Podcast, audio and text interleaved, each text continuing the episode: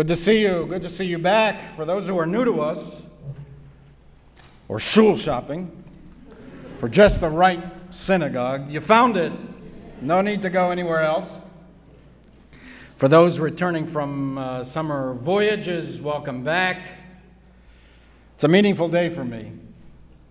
It was on this Shabbat, precisely 12 years ago in the Hebrew calendar, the Shabbat when we read Parshat Ki Teitzei, that I led my first services here at Stephen Wise.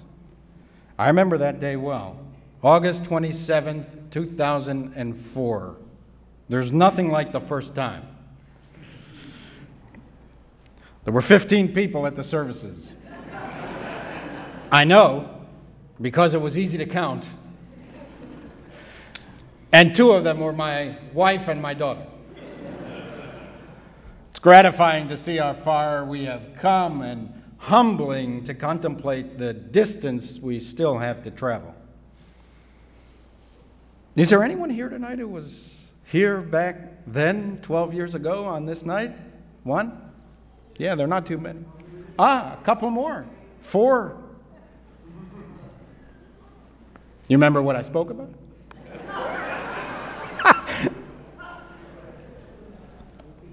I'll remind you. The more things change, the more they stay the same. Then and now it was election season.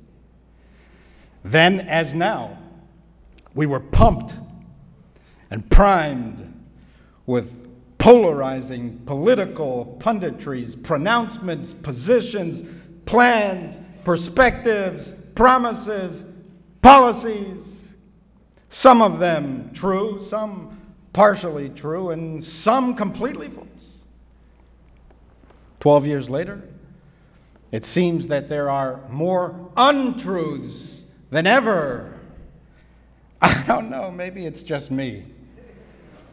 But we seem deluged with deceit, languishing under ladles of lies. There's so many lies conveyed through all of the new social media technology that was only in its infancy back then. Perhaps that's why we feel that there are more lies now than ever before. There are so many inaccuracies and downright untruths that it is nearly impossible for the average citizen nowadays to discern the truth from falsity.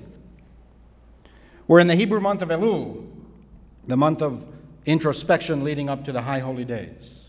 One of the inclinations we try to improve upon is our propensity to lie, to tell untruths. The Bible is filled with examples of all of the untruths told by some of our greatest heroes. As the seer of all knowledge and the oracle of all wisdom, Mark Twain wrote, Everybody lies. Every day. Every hour. Awake. Asleep. In his dreams. In his joy. In his mourning. If he keeps his tongue still. His hands. His feet. His eyes his attitude will convey deception and purposely. Even in sermons. But that's a platitude. There's a verse in this week's Torah portion in the book of Deuteronomy that states the following Ki tidor neder ladonai Elohecha. When you make a vow to God, do not put off fulfilling it. You will incur guilt if you do not fulfill it. Whereas you will incur no guilt if you refrain from vowing. You must fulfill what has crossed your lips and perform what you voluntarily vowed having made the promise with your own mouth. There's something deep and moving about this passage. You don't have to say everything on your mind. You don't have to vow. The Hebrew word is neder, as in kol nidre. You do not have to make a promise. You do not have to make a pledge. But if you do promise, you must fulfill it. Because there is something sacred in the word itself. There's something profound in the fact that you spoke. Your words are you, your character, your spirit, your essence. The vows Deuteronomy describes are vows we make to God, but all the more so with respect to human beings. God knows the difference.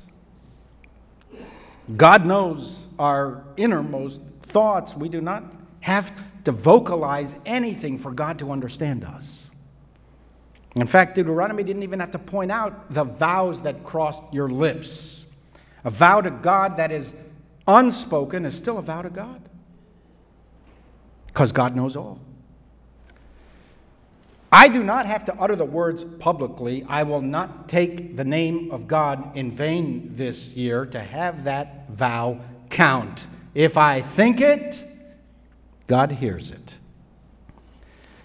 The fact that it was spoken is what gives it special weight and special significance. If it was spoken, you heard it.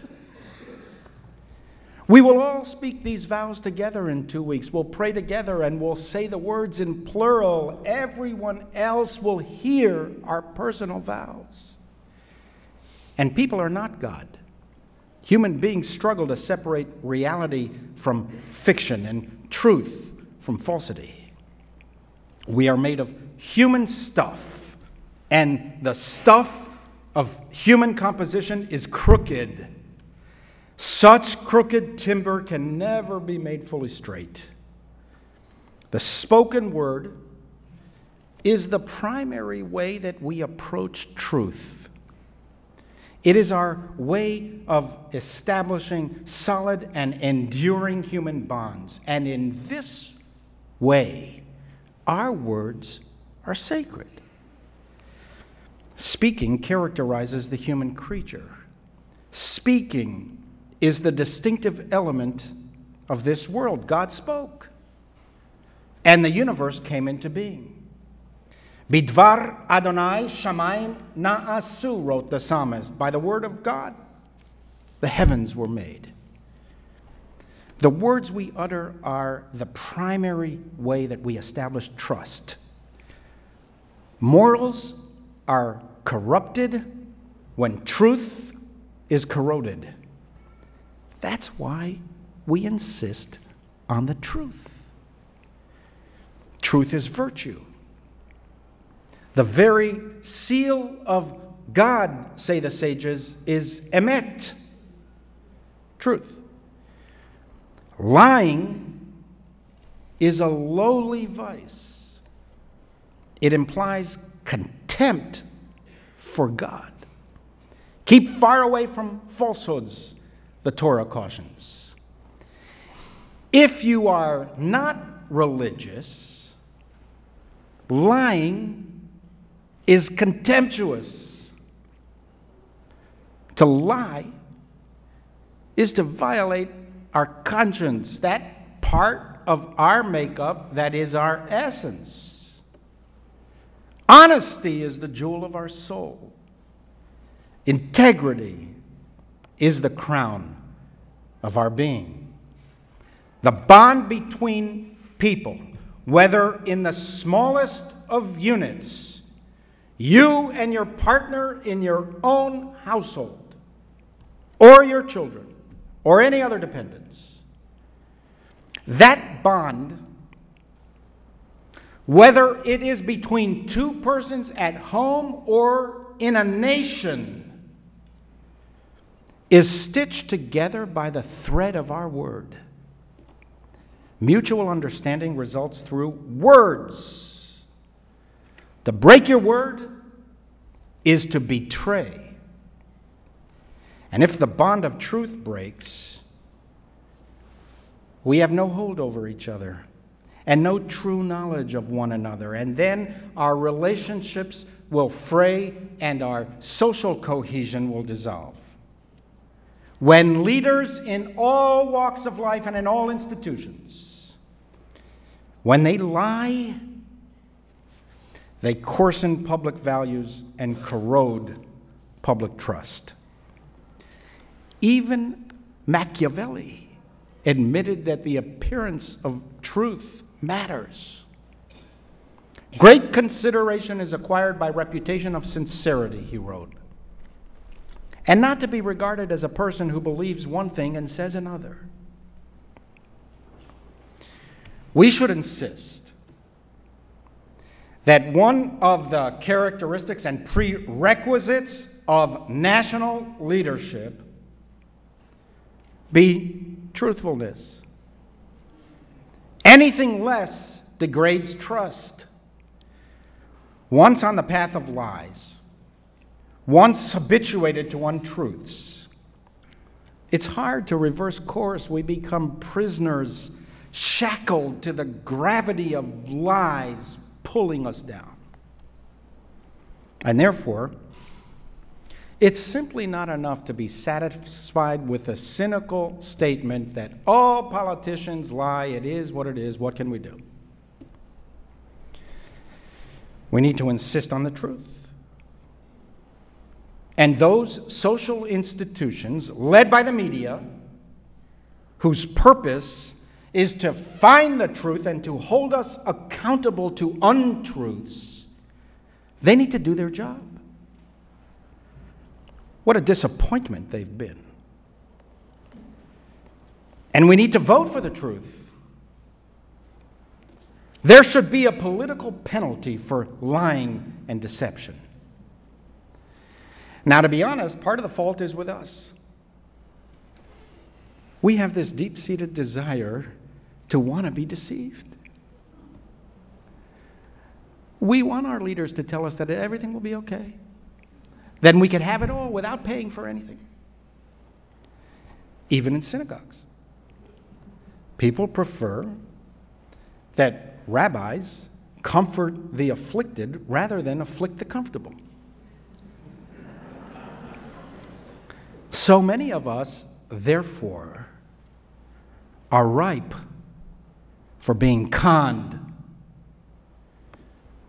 Often we don't want to hear the truth. We can't handle the truth. Truthiness is enough for us. We want to be enveloped by feelings. That's why campaigns are largely about emotions. Reason requires that we think, that we agree or disagree, that we choose. Emotions require no such effort. It's far easier to manipulate us through emotions because we prefer the matrix world of make believe bliss to the real world of struggle and loss and choice and priorities. Judaism that, recognizes that sometimes we must go back on our word. And in extreme and unusual circumstances, it is acceptable to lie. For example, Talmudic rabbis debated whether you must tell the bride what you really think about her. One school insisted if asked whether she is beautiful, you must tell the truth, even if you think she is not beautiful. The other school said, Oh, come on, don't be ridiculous. You're going to tell the groom that his bride is unattractive? Really? Tell a white lie. for the sake of peace. Generally, to preserve life. If someone's life depended on telling a lie, or for the sake of peace in the household and between nations, there are exceptions to telling the truth. It is not an absolute value. There's nothing absolute in human relations, but it is a very high value. We are not obligated to say everything that is on our minds. That is not truthfulness. That is stupidity. and there are many ways of arriving at and expressing the truth. Emily Dickinson wrote a magnificent short poem Tell all the truth, but tell it slant. Success in circuit lies, too bright for our infirm delight, the truth's superb surprise. As lightning to the children eased with explanation kind, the truth must dazzle gradually, or every man be blind. So we are not obligated to say everything that is on our minds, and there are many different legitimate ways of expressing the truth, including certain circuitry. And there are even rare exceptions that our tradition gives license to state an untruth. But generally, on a personal basis and in social discourse, it is best to follow the advice of Kohelet, Ecclesiastes. Better not to vow at all than to vow and not fulfill. When you make a vow, fulfill it. Do not let your mouth bring you into disfavor, and do not plead that it was an error, else God may be angered by your talk and destroy your possessions. Shabbat Shalom.